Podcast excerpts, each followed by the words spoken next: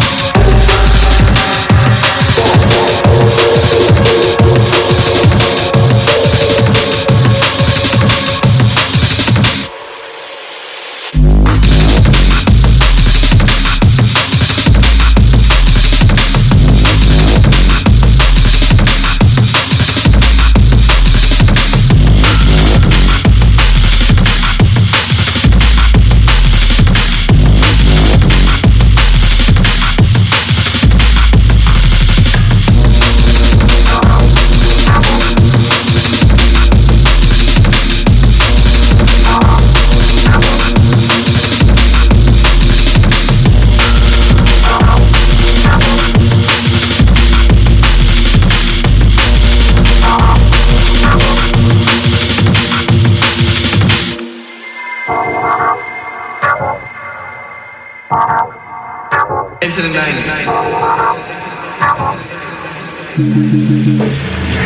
90s.